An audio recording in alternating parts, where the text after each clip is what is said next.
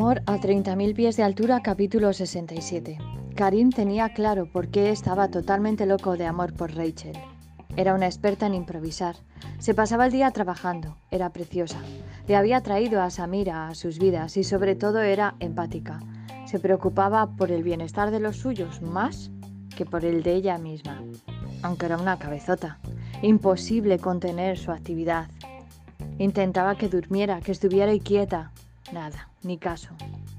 Luego estaba su cómplice, Amina, que le quitaba momentos de tener a Samira en sus brazos.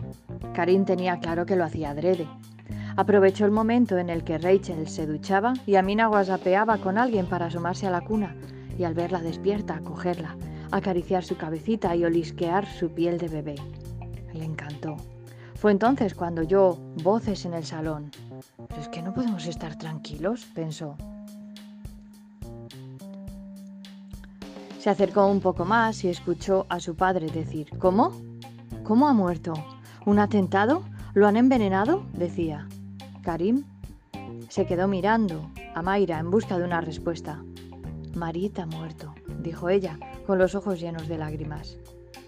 El trono estaba otra vez disponible, y Karim se preguntó si de una vez por todas podrían tener algo de paz.